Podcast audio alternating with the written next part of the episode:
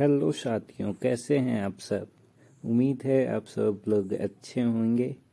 आज जो है हमारे जो टॉपिक होगी, वो सोशल से रिलेटेड होगी। जैसे में कि आज का जो समाज है, वो बहुत तेज़ी से आगे बढ़ रहा है। तो उसी के एक दिशा देते हुए हम लोग बात करेंगे कि समाज और सोच में क्या अंतर होनी चाहिए। समाज आगे बढ़े, उससे हमको जो है कोई प्रॉब्लम नहीं होनी चाहिए, मगर सोच आपकी जो है हमेशा ऊँची होनी चाहिए। इसमें हमारी जो है हमेशा ध्यान होनी चाहिए।